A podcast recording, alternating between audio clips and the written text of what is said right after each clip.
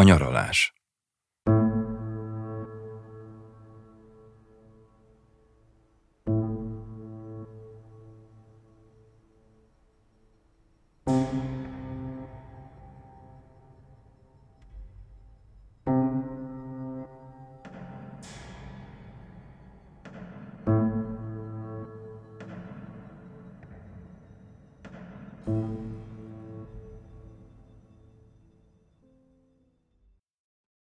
Nyaralni egyszer voltunk 1980-ban, amikor apám súlyosan beteg ember, gyógyszer nem segít az arcán, nehéz derékfájdalmak is gyötrik. Három hetes üdülésre megyünk a szakszervezet jó voltából Félix fürdőre. Úgy tudjuk, ez a világ leghíresebb termálfürdője. Hamar kiderül, hogy mi nem nyaralni jöttünk, hanem a szüleimet fogják gyógykezelni. Van abban masszás, torna, parafin, pakolás, mindaz, amit a balneológia fel tud sorakoztatni a munkában megfáradt dolgozók felüdülésére, meg a szabadidejük eltöltésére. Szigorú napi rend van. Pontos időben zajlanak a kezelések, a fürdés, az ebéd, a vacsora. Apám nagyon szereti ezt az életformát. Soha nem volt része még benne, minden nap történik valami érdekes és kellemes. Anyám utálja az egészet, egyszerűen nem találja helyét. Egy szűk szállodai szobában lakunk. Kantinban étkezünk. Ő a kezelésektől is óckódik, neki nincsen semmi baja. Néha nyillal a dereka, de a cipeléstől főleg, meg a sok mosogatástól, különben is rossz a koszt, és hozzá ne érjen senki. Ne masszírozzák, ne tornáztassák. Rettenetes, amikor anyám elkezd unatkozni, és az energiáit nem tudja levezetni. Abban az időben még rendszeresen kézi munkázik, főleg este elalvás előtt de nem köti már le a makramé, sem a horgolás. És az ő hozzáállásával tulajdonképpen semmit sem lehet Félixen csinálni, csak fürödni. A magyar tévé sem fogható a szállodában. Meg is tanulok úszni, rendesen, reggeltől estig úszom. És amikor a szüleim kezelésen vannak, elmegyek egy játékterembe, ahol a félkarú rabróval szórakozom. 14 éven aluliaknak tilos, de nem kérdez senki semmit. Első napon nyerek 30 lejt, az akkor nagyon sok pénznek számít. El is játszom az egészet, és minden nap az egyetlen fagyira kapott érmémet, eredmény nélkül. Majd egyszer a nyaralás utolsó napjaiban a fűben talált egylejessel nyerek húszat, és többet soha nem játszom. Azóta sem. Az idő persze lassan telik. Anyám nem szereti ezt az eseménytelen világot. Megnézzük minden nap a tavirózsákat, Alattunk a piros halacskákat, a sok külföldi autót. Először életemben látok igazi húsvér négert. Elmegyünk fürödni, úszni, megint kezelés, pakolás, masszázs, gyógytornat, dögunalom. Aztán anyám kitalálja, hogy menjünk haza, mert valószínűleg megérett a földi eper, és le kell szedni, be kell főzni dzsemnek. El is megyünk a nyaralásból szabadságra, egy hosszú hétvégére. Valósággal megszökünk. Vásárolunk pár kiló epret a váradi piacon, biztos, ami biztos, de otthon is jó a termés.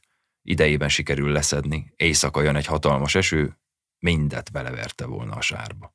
Megfő a dzsem, viszünk egy üveggel apámnak is, ne éhezzen a Félixi magányban, és főleg örüljön neki, lássa, milyen ügyesek és szorgalmasak vagyunk, nem hagytuk magára a házat, a gazdaságot, pedig akkora gaz nőtt a kertben, hogy anyám legszívesebben neki állana gyomlálni.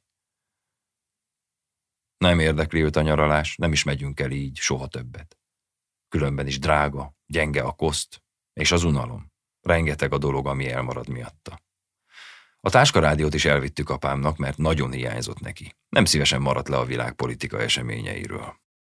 Az utolsó Félixi estén étterembe megyünk. A belvedere szálló akkor a legpuccosabb hely a fürdőtelepen, ahova még beengednek. Fel is öltözünk szépen, ahogy kell. Apám öltönyben a nyakkendőt köti hosszasan a tükör előtt, nézi az arcát, javult-e a kezelés hatására, Anyám szerint sokat, szerintem is. Apám csak legyint. Az étterem tele van, nem foglaltunk asztalt, várni kell egy kicsit, zene szól bent, fényes társaság, táncolnak is középen.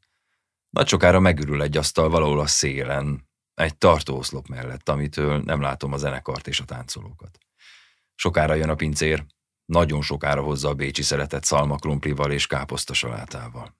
Nem tudom, mi van még az étlapon, mi eleve ezt kérünk. Apám egy pohár fehér bort, nekem Pepsi jár. Nagyon szeretem.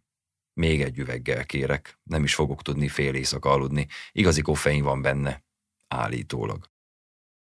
Először vagyunk étteremben így hárman, és utoljára.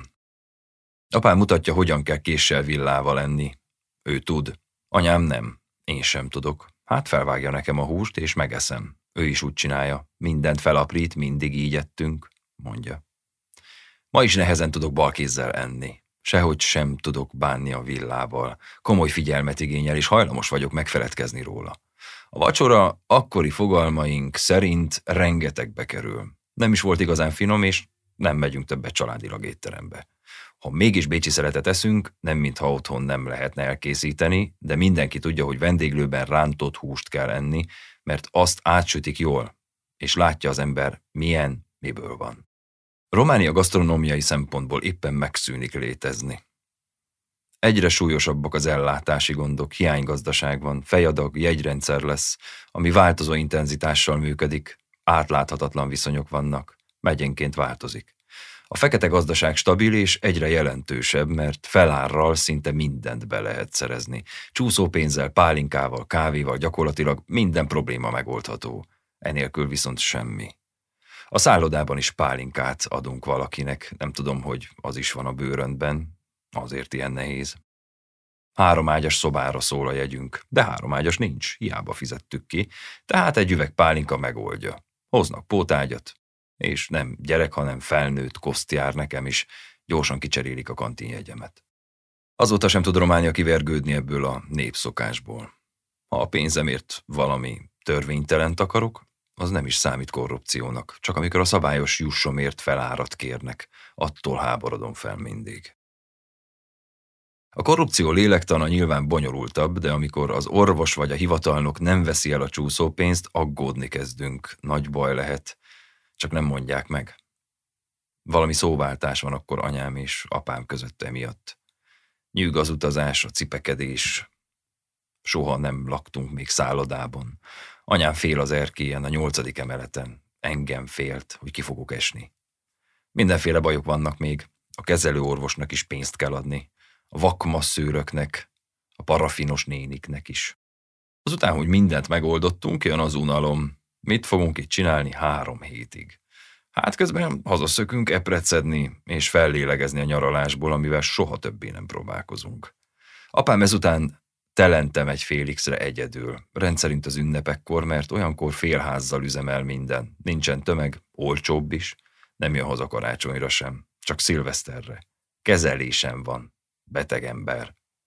Anyám megtanulja az arcmasszást, évekig minden nap gyúrja az apám arcát, aki szereti, ha foglalkoznak vele, de aztán, hogy semmi látható eredménye, abba marad ez is. A jobb szemét soha többé nem tudja becsukni, állandóan könnyezik, gyullad, és most már valóban árt a húzat neki, mindig belesodor valamit. Egy minden szempontból leépülő világba érkezünk el a 80-as évekkel, amikor kifulladt a szocializmus lendülete. Még nem éltünk sokkal rosszabbul, mint korábban, sőt, a háború utáni korszak meg az 50-es évek viszonyaihoz képest nagyon jól. De megkezdődik az a formátlan szürkeség és lepusztulás, amitől az emberek évtizedekre megkeserednek. Kilátástalan lesz a világ, és a napi vesződtség nem tölthető fel már értelemmel. Az első felkavaró kép ebből az időből származik, amikor az élelmiszerüzlet hátsó ajtajánál, ahol az árut szokták berakni és a szemetet ki, hosszú sorban állnak az emberek cukorért. Nem tudom elhinni, hogy nincsen cukor, és egyszerre csak egy kilót adnak mindenkinek, ha valaki még egyszer beáll a sorba, azt az elárusító nem szolgálja ki. Jellemző módon a hátsó ajtónál van a sor, és a belső udvaron, de gyarapodás közben a vége kiér az utcára. Az emberek tolonganak, lögdösödnek, kiabálnak. Megjön a rendőr, ettől csend lesz. Vegyünk mi is cukrot, mondja anyám, és beállunk a sorba. Ez az első ilyen eset, furcsán érzem magamat, mint az iskolában. És ez a sok felnőtt ember, ők is olyan furán viselkednek. Még nem tudom azt, amit ők, hogy a bőség korszakát a szükség váltja fel éppen, amikor mindig mindenért sorba kell állni, tülekedni, lerángatni a másikat és őrizni a helyünket, nehogy kitúrjanak, elsodorjanak, nehogy éppen az orrunk előtt fogjon ki a cukor, a liszt, a tej, a kenyér vagy a hús. Olyankor is beállunk a sorba, mikor nincs szükségünk arra, amit osztanak, de majd lesz. Tolongunk szappanért, borotvapengért, gyógyszerért, vattáért, Busz és vonatjegyért, moziban, strandon, hogy bejussunk, felszálljunk, vagy éppen ki. Meg le tudjunk. A türekedés lesz a csoportos viselkedés alapformája, manapság is utálom a tömeget. Elképesztő, hogy Romániában azóta is hajlamosak az emberek szinte minden ok nélkül egy kis tülekedős, lögdösős sorban állásra. Nyomakodnak a buszon, vonaton, postán, mint akik megszokták a fiatalkorukban, és már-már hiányzik. Komoly társadalmi élet zajlik a sorokban. Negyed annyit sem beszéltek volna egymással az emberek. Jutott így idő megtárgyalni a világot, tereferélni, ismerkedni és közösen bosszankodni, ha elfogyott az áru. Sokszor azt sem tudták, miért állnak sorba. És gyakran fordult elő, hogy ebédre nem fasírt lett, hanem sült óceáni hal, mert csak az volt a boltban, amire odaértek. Felénk mindenki utált az óceáni halat. Olyan borzadályos ellenszemvel gondoltunk rá, hogy ma már nem is értem. Igaz, egyszer megkóstoltuk, mert apám ragaszkodott hozzá, és finom volt, de a hízott pontyot többre tartottuk a makrélánál, vagy a heringnél. Egy időben csak úgy adtak húst, ha az ember egy kiló fagyasztott szardíniát vagy heringet is vásárolt, a mi utcánkban mindenki a disznónak adta. Olyan büdös, hogy még a macska sem eszi, mondta valamelyik szomszéd. A legemlékezetesebb sorbanállások a gázpalackért történtek. Az volt a butélia, mert egy időben gáz sem volt. Olykor hetekig üres volt a palackunk, bár nagyon takarékosan használtuk. Éjszakánként villanyrezsón főzött anyám, a villanyt okos trükkel loptuk, bár olcsó volt, és féltünk, hogy lebukunk vele, de nem történt semmi. Az egyik szomszéd a villanytelepen dolgozott, ő is így használta. A 70-es években még egy molotov teherautó járta be a falvakat, mindenütt megállt, ahol intettek neki, és kicserélték az üres butéliát. Olcsó volt. Azután már nem jött a teherautó, hanem a Kompetrol telepre kellett menni érte. Havonta vagy két havonta járt egy minden családnak. Táblázatot vezetett egy alkalmazott, mert hivatalosan két palackja nem lehetett senkinek, de többeknek volt. Később sokáig nem volt gáz és az emberek a telep kapujában hagyták a butéliákat, összeláncolták őket, ráírták krétával vagy festékkel a nevüket, és valaki mindig őrizte a kolóniát, rendesen váltogatták egymást. Az utca másik oldalán egy üres telken néha tábortüzet raktak, szalonnát sütöttek, olyan volt, mintha piknikeznének. De ha téli hideg volt, akkor csak melegedtek, és ha szakadt az eső, vacogtak az ernyő vagy a gumikabát alatt, hangosan átkozták a rendszert. Néha megcsörrent a lerakat irodájában a telefon, és a portás vagy a tűzoltó kiszólt, hogy elindult az autó már Temesvárról. Azonnal riadó készültségbe állt az egész környék. Rohant mindenki megkeresni a butéliáját, de néha nem érkezett meg az autó. Olyan is volt a korszak vége felé, hogy három hétig hiába várták. A nyugdíjas néni, aki hajnali háromkor leteszi a sámlit a tej, a kenyér vagy a húsbolt előtt, és elelszúnyadva üldögél a hárászkendőjében, hogy első legyen, aki vásárolhat, megszokott látványa lett a 80-as évek Romániájának. Mint a karon ülő gyermekkel előre tülekvő asszony, meg a gyermek, akit kölcsön adnak egymásnak. Könyveket írtak a sorban állás szociológiájáról, meg a pszichológiájáról. Azóta is minden bevásárlás után koszosnak érzem magamat, mint aki valamilyen aljas dologban kényszerült részt venni. Nem kellett gyakran sorban állnom, a családi beszerzés nem az én dolgom volt. Anyám igyekezett megkímélni ettől a tortúrától. De volt részem pár emlékezetes közelharcban, kenyérért és főleg vonatjegyért, amiből szakadt kabátban, letaposott cipőben vagy elhullott gombokkal kerültem ki. Máig megvan az a tekercs papír, amiből egy ismerős megtöltötte az egész dácsiát. Nekünk is jutott legalább száz tekercs. És anyám ráírta az egyikre, hogy 1985. Ilyen egy szuvenír. Nem emlékszem, hogy valamiben komoly hiányt szenvedtem volna, mert Arat környékén krónikus élelmiszerhiány nem volt. A fekete piacról gyakorlatilag mindent be lehetett szerezni. Magyarországról is hoztak a bevásárló turisták mindenfélét, ami nálunk nem volt kapható, és anyám roppant élelmes volt mindig. Gazdag kultúrája lett az élelmiszerek tartósításának, a befőzésnek, a házi élelmiszeriparnak, amely a hagyományos eljárásokat és a modern konzervgyári technikákat, anyagokat egyaránt használta, nem csak hobbi volt ez, hanem szükséglet. A 70-es évek Romániája sok nélkülözés után gyorsan, kapkodva, habzsolva táplálkozni kezd. és készleteket felhalmozni, mert tudják, hamarosan jön a szűk idő. És úgy lett. Mindig kell otthon legyen egy zsák cukor, só, liszt, 5 kiló bab, 3 kiló rizs, egy zsák krumpli, zsír, olaj, méz. Mindig a készlet legrégebbi részéből fogyasztunk, és amint lehet, pótoljuk. Akkoriban szerzik be az első mélyhűtőket, amelyekben egész disznót be lehet fagyasztani. Eláll egy évig is. De bármilyen más élelmiszer tárulható, a kenyér is, meg a zöldségek. Akkor még olcsó a villany, bár gyakoriak az áramszünetek. A nyáron bőséggel termett zöld passzúj, vagy a borsó sokáig eltartható. A boltokban nincsen mirelit termék. A boltokból eltűnik lassan az áru. Mindent házilag kell csinálni. Félkész termék alig van. De szakácskönyvek jelennek meg, és receptek indulnak levélben el az ország egyik vidékéről a másikig. Egész szakács folklór keletkezik. Népiesen egyszerűsített vagy félreértett receptek tömkelege van forgalomban. Azután meg a szegényedéssel a pótanyagok korszaka jön el, amikor minden szabványos alapanyag helyett ki kell találni valami mást. Főleg a sütemények esetében kellett megoldani a vaj és a kakaó, a csokoládé, a kávé, a tejszín, a kókuszreszelék, a vanília, a fahéj, meg sok más alapanyag hiányát. Nem kis fejtörést okozott ez még a találékony házi asszonyoknak is. Ebben az időben van, hogy eltűnik Romániában a nullás liszt mert leszerelik az összes még működő gáncféle malmot, és a kapható liszt megbízhatatlan. Állítólag takarmánybúzát is beleőrölnek, vagy árpát. Sosem lehet ezután tudni, hogy a köttes milyen lesz. Hogyan viselkedik majd a liszt, mert az ünnepi kalácsnál sem mindegy, de képviselőfánkot, rétest vagy piskótán sütni, olykor képtelenség. Hozattam egy kis jó lisztet Magyarországról mondja anyám, akit a sütemények néha kétségbe ejtenek, mert nem akart megkelni vagy átsülni rendesen. A liszt miatt van ez, főleg. Akkor sem szeret igazán sütni, de konokul és következetesen csinálja. Időt, energiát nem sajnál rá. Ételnek lennie kell, ez a fő szempont. Csak apám szája ízét nem lehet sosem eltalálni, vagyis a kedvét. Anyám úgy tudja, hogy az apám ízlése szerint főz. Zsüri nagyanyámtól tanulta de apám nem azt szereti.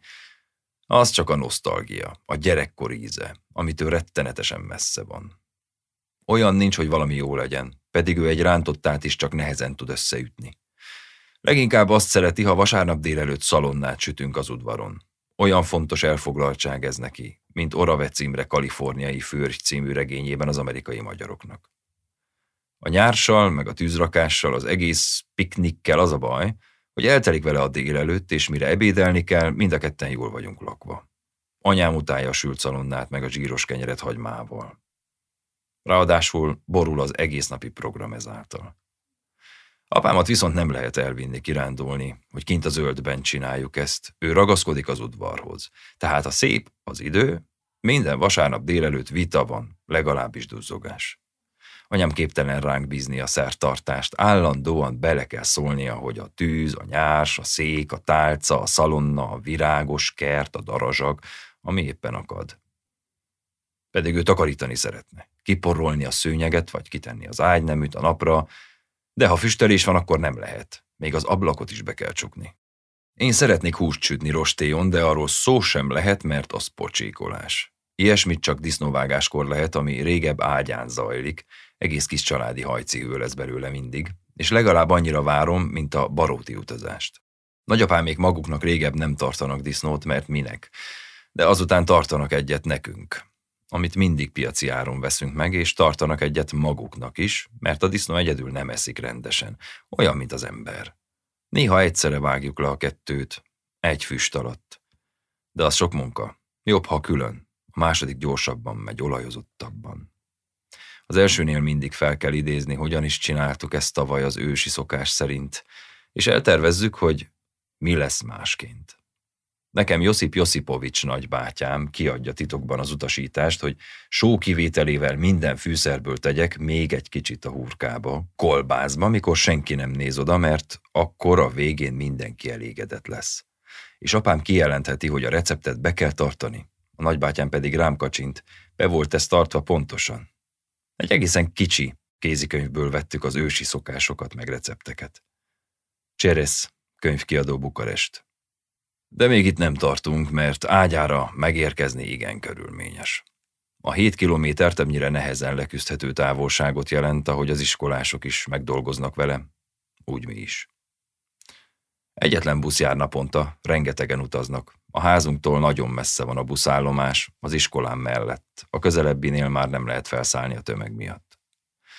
A gyaloglással együtt két óra az út, ha nem több, mert ágyán is jó egy kilométert kell gyalogolni, a busz pedig cammog a köves kátyus úton. Ha torony iránt mennénk, gyalog egy óra volna háztól házig. Én ismerem az utat a pusztán át, de csak egyszer sikerül erre rábeszélnem a szüleimet. Inkább a buszon kínlódunk, anyám mindig beteg lesz, az apám ideges. Biciklivel is gyorsabb volna, de hideg időben mi nem biciklizünk.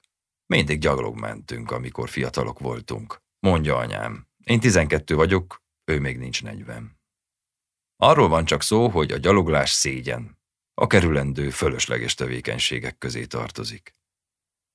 Gyalog csak az megy, aki ráér, vagy nincs pénze buszra. Akkor még senki nem tudja, hogy gyalogolni egészséges.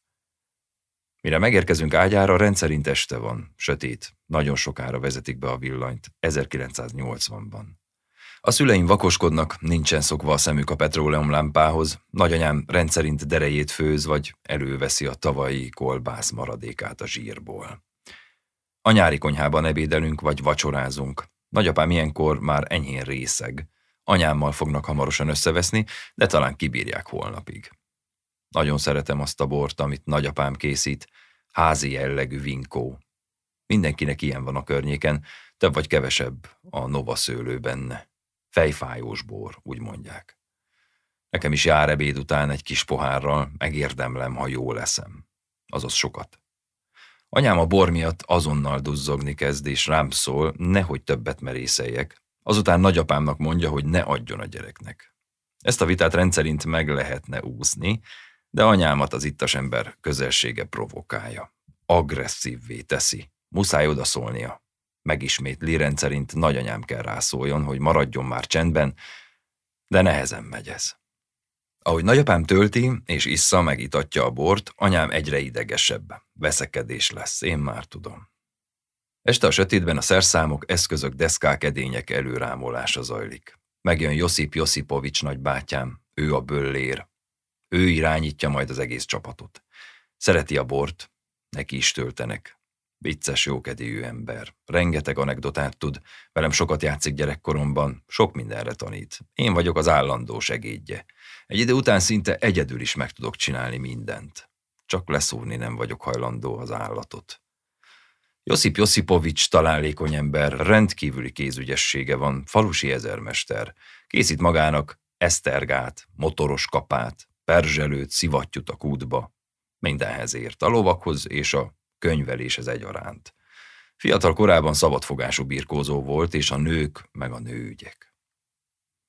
Egy pohár bortól már jó kedve támad, apám is inna vele szívesen, de anyám leállítja. Ferike, ne így áll! Nagyapám ettől ideges lesz, hogy az én házamban én parancsolok. A korva úristenit erre meg arra. Végül írtózatosan összevesznek, én pedig kisúranok az istálóba a birkák közé. Még mindig hallom a hangoskodást. Nézem a viharlámpa fényében az állatok zölden csillogó szemét. Nagyapám is kijön, borszagú, de nem tántorog még. Szénát hordunk a jászolba. Vagy szeletelünk egy kis cukorrépát. Azután elmegyünk fáért, meg szénért. És tüzelünk a nagyházban, ahol hideg van. Nem is lesz igazi meleg. De vastag dunnák alatt alszunk. Az udvar fölött elterül a szénfüst. Megyünk a nagyapámmal. Én viszem lógatva a lámpát, ő biceg utánam a kosárral. El van törve a sarokcsontja. Nem forrik össze már. Mire a disznót hajnalban megszúrják, anyám rendszerint beteg, nagyapám részeg, az első két pohár pálinka beállítja, de még sok jön estig. Gyakorlatilag mindenki iszik egész nap, csak anyám nem. Mindenki tudja pontosan, hogy mit kell csinálni, legalábbis úgy tesz, mintha tudná. Csak apám nem. Én a vizet töltögetem, amikor a beleket mossák. Elég utálatos dolog. Anyám szerint a szarnál sokkal utálatosabb dolgok is vannak, de nem mondja, melyek azok. A nők és a férfiak csoportja között állandó nézeteltérés van. üzengetnek egymásnak, hogy igyekezzetek, legyen kész, nem úgy van az. Mindig isznak, mondja anyám. És tényleg. Ágyán mindenki iszik, az asszonyok is. Ez egy ilyen falu. Aki nem iszik, annak valami baja van, az beteg, vagy fél. Esetleg hívő, mint anyám, aki ettől a hívőségtől felfortyan, mert valóban ő hisz, de vallásilag katolikus, azaz református apám után. Ki érti ezt? Délelőtt a nagybátyám felesége az ángyom is megjön belet húrolni. Undorító precíziós munka. Ő ért hozzá legjobban. Ő is iszik pár pohár bort, főleg miután felfújta szájjal a vékony bélszálakat, hogy nem lyukasak-e. Megállva jön a kolbászhús bennük. A vastag bél pedig akkor tiszta, mikor felragad a meszelt farra, ha oda csapják döfölés után. Mindenkinek jó a kedve, míg valami baleset nem történik. Eltörik valami, felborul, kiömlik, odaég, vagy valaki elvágja a kezét, rendszerint az apám vagy én. Délben friss pecsenyét ebédelünk, az a legfinomabb. Süthetek nyárson húst, élvezem a hangulatot, a mócsingolást, a tüzelést, délután a kóstolgatást, és rettegek az esti nagy veszekedéstől, amikor a segrészeg nagyapám össze fog veszni anyámmal, ez menetrendszerű és kikerülhetetlen. Össznépi veszekedés lesz. Mindenki beleszól, beleüvölt majd. Én sírni fogok. Vasárnap anyámnak epekrízise lesz, a zsírt már úgy olvasztjuk, hogy rosszul van. De míg a busz indul, kibírja valahogy, majd otthon ereszti el magát. Nem emlékszem, hogy egészen kiskoromban miről veszekedtek, de úgy tűnik pontos forgatókönyve volt. Mindig ugyanaz történt. Nagyapám és anyám között zajlott a meccs. Két radikálisan ellentétes személyiség csatája. Közöttük állok én, apám nem szól bele, nagyanyám néha. Fejezzétek már be. Tipikus alkoholista játszma. Azóta sem értem, hol tanulta anyám a szerepét, bár sejtem. Nagyapám fekszik, vagy ül a sarokban a széken, és cigarettázik. Tölti magának a bort, és mesél a háborús történeteiből, amelyeket mindenki un már, csak én nem. Mindenki dolgozik valamit. Ha kezetek járjon, ne aszátok. Anyám állandóan beleszól. Oldalról vág egyet-egyet, mert amikor az orosz katonák bennéktek a temesvári dohányraktárban, mondja nagyapám, na megérdemelték, vágja rá anyám. Vagy amikor megvakultak a faszesztől a németek, azok is megérdemelték. Mindenféle beszólása van anyámnak. Kötekedik a nagyapámmal, aki valamelyik pohár bor után visszaszól, hogy legyen már elég, mert nem tudod, Iboly, hogy miről van szó. Éppen a lováról beszélt, amelyik rendes húszárlóként arra volt betanítva, hogy nem előzheti meg a kapitány lovát. Egyszer előre kellett vágtatnia gyorsan, vészhelyzet volt, de a ló felágaskodott és ledobta. Úgy kellett, mondja anyám. A részeg ember megérdemli, és mindegy, hogy beragadt az ávár, leesett a patkó, lezuhant egy stuka, minden a nagyapám részegsége miatt van. Azért ég oda a zsír, azért fut ki a leves, azért kormoz a lámpa. Nagyapám egy idő után már nem bírja, feláll, szinte két méter magas ember, és int nekem, hogy menjünk, dolog van. Anyám kiabál, maradjak bent, hideg van, de én megyek. Anyám szalad utánunk és ordít. Tata pedig akkorát fog mindjárt káromkodni, hogy félek. Nem tudom akkor még, hogy mi a baj anyámnak az alkohollal. Mi ez a buta leküzdhetetlen ingerlékenység, ami állandóan arra készteti, hogy a részeg emberrel kötözködjék, és úgy szólnak olyan, mintha az üdvhadsereg aktivistája volna. Szegről végről az is. Nem tudom, hogy a baróti nagymamám első férje súlyos alkoholista volt. Nem tudom, hogy Tom nagybátyám súlyos alkoholista. Csak Josip Vida nagyapámat tudom, akitől anyám idegbajt kap. Akitől én is. De akit nagyon szeretek, mert apaként van jelen az életemben, amíg apám apaként hiányzik. Anyámban persze van egy ilyen agresszivitás, mint minden súlyosan bántalmazott gyermekben, akinek a traumáira épül rá a személyisége. Gyurika bácsi nagyapám soha nem ivott, de ugyanúgy féltek a gyermekei tőle. Olyan légkört tartott fenn. A nagyobbakat verte, a kicsik nézték és rettegtek. A legkisebbet mindenki gyötörte, még csak nem is tudtak róla. A nagymama pedig szállította az ideológiát. Ez jól van így. Ilyen egyszerű, csak én Azt akkor nem értem. Azt hiszem utólag, hogy anyám a nagyapám fölött is uralkodni szeretett volna. De azt nem lehetett, a nagyapám férfi volt, durva, kemény, őszinte és elszánt, nem ismert maga fölötti instanciát. Anyám tetszett neki dolgos asszony, de nem vette komolyan, csak ahogy a nőket az ő kultúrájában szokták. Anyám viszont ilyen férfira vágyott. Csak ne ígyon. A disznóvágás egy komoly expedíció mindig, mert a rengeteg csomaggal télvíz idején haza kell jutni, és ez körülményes feladat.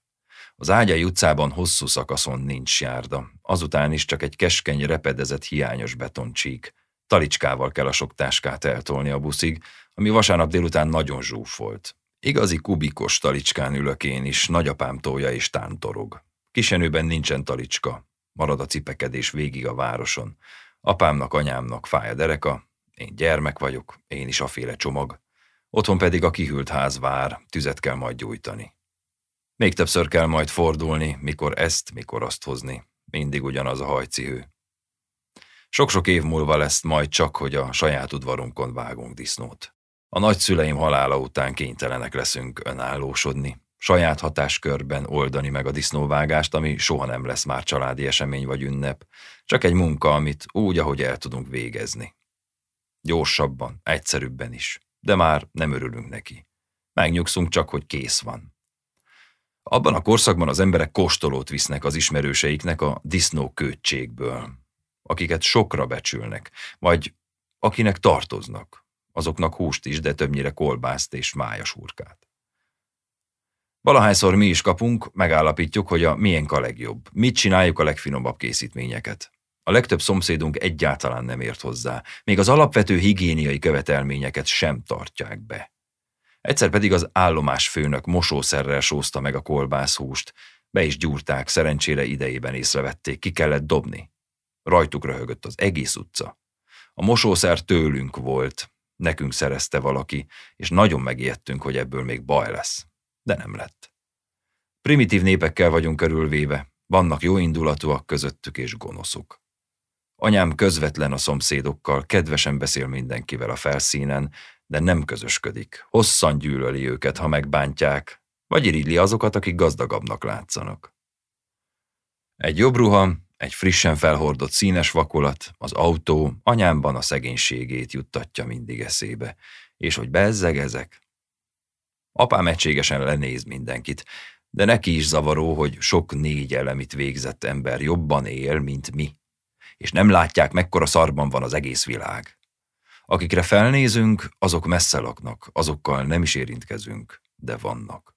A szomszédasszony, a pattársam és a legjobb barátom anyja rivalizációs lázban ég. Mindenből kell egy olyan, mint anyámnak van. Sapkacipő, kabát, felső rákosi szőttes garnitúra, varrottas párnák vagy makramé. Anyám pedig utálja ezt az utánzást. Bár mindig segít a beszerzésben. Albival ugyanolyan sapkánk, iskolatáskánk, cipőnk van évekig. Nem lehet a szomszédasszonyt levakarni. Meg a kínálat is elég szegényes rendszerint, aradra vagy váradra megyünk bevásárolni, és olyan lesz a cipő meg a ruha, amilyet éppen kapni lehet. Sokáig olyan, mintha Zsuzsi néni és anyám barátnőt játszanának, de aztán egyszer halálosan összevesznek, mert rosszul számolják ki a disznóárát, amit tőlük veszünk. Apám okoskodik, hogy vajon a cérnás mérés ugyanazt az eredményt adja-e, mint a mérleg, és hát nem. Többet hoz ki pár kilóval. Iszonyú üvöltözés támad, hogy a különbözetet is fizessük ki, a többletet. Nem sok pénz, de a presztízs értéke felbecsülhetetlen. A nők nem egymást tépik, hanem kiki a férjével rendez jelenetet. El sem tudom képzelni, mennyi elfolytott indulat szabadult el éppen. Ennek a barátnőségnek itt vége. Jó szomszédok maradunk, de semmi több. És amikor a kuktafazik felrobban, és felmászik a húsleves a plafonra, anyám az első rémület után azt mondja, megérdemelték. Nem vigyáztak rá. Mosógépet viszont mi is azért veszünk, mert Zsuzsi néniéknek már van, és hasznos. Bár anyám retteg minden elektromos jószágtól, vele sem lehet megértetni a villanyt, mint az apjával. A disznóvágás fontosságához mérhető jelentős esemény csak egy van, és pedig a szilveszter, amikor baróti rokonok érkeznek hozzánk, rendszerint Helén a keresztanyám, aki szerint itt nincsen semmi. és Guzman keresztapám, aki szerint sehol nincsen semmi, mert a németek elvesztették a háborút, és a zsidók élet a világ egészen. De lesz még Kolozsváron piros-fehér-zöld a lobogó. Sokáig nem hittem, hogy ezt a keresztapám komolyan gondolja, nem csak úgy mondja. De most a reneszánsza van ennek, bele kell nyugodnom. Van ilyen. Túlélte magát ez a gondolatkör is. A hangosan gondolkozók azon csoportjához tartozott, akik a magyarság romlását a zsidóktól eredeztetik, az erdélyi magyarokét a románoktól, és nincs az az érvelés, amivel ebből ki lehetne zökkenteni. Életének legszebb nyarát 1944-ben egy SS tisztek által vezetett Levente táborban töltötte valahol Szászrégen környékén, ahonnan a román átállás idején hazakerékpározott Barótra. A világszemlélete különösebb stilizálás nélkül beleillik egy jól-rosszul megírt Vasalbert regénybe, mintha céligás gróf lett volna, nem pedig egy erdélyi tanítófia, aki szintén tanítóképzőbe jár, csak hát a népi demokrácia kipenderíti, vagyis a zsidók. Más baja nincsen, köpcös telivér férfi, enni, inni, mulatni, danolászni szeret. Jókedélyű, muzikális ember. A legenda szerint Anetta nagynéném regáti esküvőjén beleunt a román folklór gyöngyszemeinek hallgatásába, előkapta elmaradhatatlan tangóharmonikáját, és reggelig zenélt a románoknak, akik lerugva bocskorukat még az asztalon is táncoltak, annyira tetszett nekik. Felejtették a saját muzsikájukat, mert belekóstolhattak a magyar zenei felsőbbrendűség édes eszenciájába. Ilyen volt Guzman keresztapám, élete utolsó akkordjában a székely himnuszt játszotta, templomi orgonán. Onnan vitte a mentő el. Meg is halt. Utolsó mondata az volt, hogy mennyit lehetett volna még hegeszteni ezzel az oxigénnel, doktor úr. Igazi zsáner figura, akin az idő nem fog. Határozott, erős férfi, világnézete van, szakmája, épít házat, felnevel két gyermeket, és az Isten vagy a hazaszolgálatában leheli ki a lelkét. Amikor megérkeznek, megelevenedik a házunk. Egyből tíz liter bort kell venni. Ha nekünk nincs, átmegyünk az undok szomszédokhoz is. Azok is átjönnek hozzánk. Csak félig tud románul, de a bor segít. Mindenkivel jóban leszünk. Román éjfél, magyar éjfél, székely himnusz, kurvaoláhok, és ha még Josip Josipovics nagybátyámék is bejönnek ágyáról, ha még Anette nagynénémék is eljönnek a regátból, Éhaj, csuhaj. Igaz, ilyen családi buli csak egyszer volt. Amikor Gyurika bácsi nagyapám meghallotta, hogy 30 liter bor fogyott, mindenkit arra kért, hogy ezt nem mondja senkinek el. Tulajdonképpen lehorta anyámat a sárga földig. Apám számol, nyolc felnőtt négy nap alatt. Én ezekből a szilveszterekből leginkább a várakozásra emlékszem, amikor lessük este, már sötétben a vonatot, és Guzman keresztapám a nyitott vagonajtóból kiáltja, hogy Ibike, jövünk! Persze Helénát és Guzmant valójában a magyar tévé érdekli, reggeltől estig a tévé előtt ülnek. Olyan áhítattal, mint a mai gyerekek, akiket a szülők eltiltanak, és aztán a nagyinál tátott szájjal néznek mindent, kapcsolgatni is elfelejtenek egy időre. Nekem mindig a baróti világot hozták el. A nyelvet, a hangsúlyt, a szavakat, és olykor egyik-másik osztálytársam irigykedve megkérdezte a téli vakáció után, megint nyaralni voltál a székely földön. Nem is vágytam akkoriban semmi másra, mint hogy behavazva lássam a hargitát. De ahhoz fel kell nőnöm. Van valami gyerekes ebben az egészben. Nekik a tévé, nekem a székelység, anyámnak a család, apám meg egy kicsit unja az egészet. Guzman Hitlerjugendes szövegét nem sokáig bírja. Protestáns vallású magyar ember ne szidja a zsidókat, mondja nekem később. A zsidó kultúra nélkül nem volna kereszténység. Guzman úgy tudja, hogy a zsidók miatt nem igazi már a kereszténység. Ő is hülyének tartja Gyurika bácsi nagyapámat, a baróti baptisták vallásos buzgalmát röhelyesnek, képmutatónak, és mivel ő közel van, nem csak a teológiájukat látja, hanem a vonákságaikat is. Lehet, hogy üdvözölni fognak, de még sok van hátra. Addig meg hogy. Mindketten radikálisan szemben állanak a szocializmussal és a Ceausescu rendszerrel, de Guzman nem hajlandó meghallgatni a román adást a szabad Európán. Azok is ugyanolyan mocskos oláhok, mint a többi. Apám szerint Romániában élünk. Guzman szerint, na és akkor mi van? Iszunk hát. Énekelni csak a keresztapám tud. Énekel is, harmonikát szerencsére nem hoz magával apám világá is futna, de az operett slágereket tudja dudorászni, meg hát szereti. Az a baj, még apám szerint Guzmannal, hogy nem értékeli a bort, csak tölti magába rendületlenül. Mindegy, hogy vörös vagy fehér, a fajtákra pedig legyint. Viszont az italtól kategórikus lesz. Zákányos és kötekedő, mindenkit kioktat, leültet és főként kigúnyol. Előbb vagy utóbb belén fog kötni. Szerint a szüleim túl szabadelvűen nevelnek. Nem vagyok elég tisztelettudó. A gyermeknek hallgassa neve. Mi az, hogy nem eszem meg a kövérhúst, az alma csumáját, a kenyér feketére égett haját, amikor abban van a vitamin. Anyámat idegesíti a spicces ember, tehát visszafelelget. Össze fognak veszni. De aztán tovább sutyorognak Helénával a konyhában, ha nem kell éppen enni vagy teríteni. És már unják a tévét. Csak ünnep ne legyen, és vasárnap suttogja anyám. Nyilván ez máskor van, de gyakran. Én ingázok a férfi és a női szekció között. Olykor azt szeretném, ha keresztanyám még fia volnék, mert sokkal vidámabb, felszabadultabb emberek a szüleimnél. Máskor örülök, hogy nem vagyok az övék, mert a Guzman erőszakossága nem tetszik. Nekik közös gyermekük nincs. Anette nagynénémék ennél valamivel bonyolultabb eset, mert a férje, Mislen, hótromán, ahogy mondjuk. Vakhangot sem ért magyarul. Fel sem erül, hogy megtanulhatna. Valaki mindig próbál tolmácsolni neki, csak hát Hofi Géza kabaré műsorát románra nem lehet. Ahogy ebből a székely magyar univerzumból is csak ezt-azt. Meg vagyok bízva, hogy beszélgessek vele. Ne unja magát.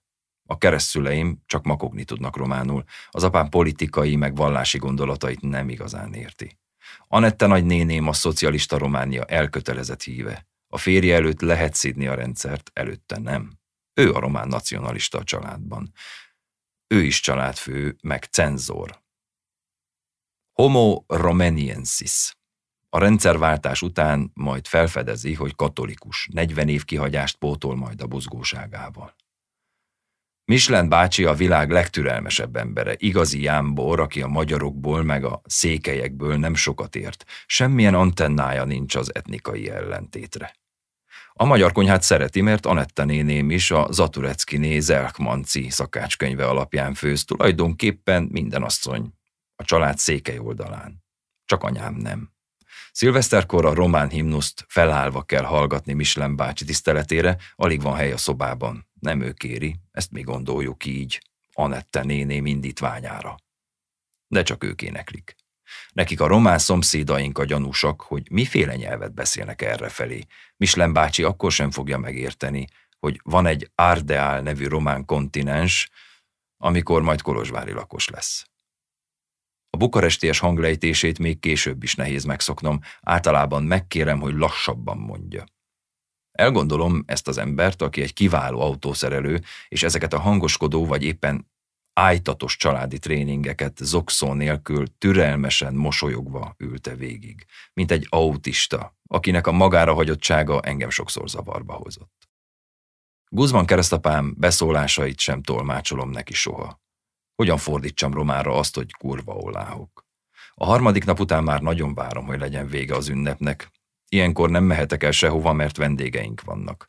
Aztán mielőtt komolyan összevesznénk, elutaznak és megsiratjuk. Az élet megy tovább. Messze rokonaink vannak. Mi idegenek vagyunk.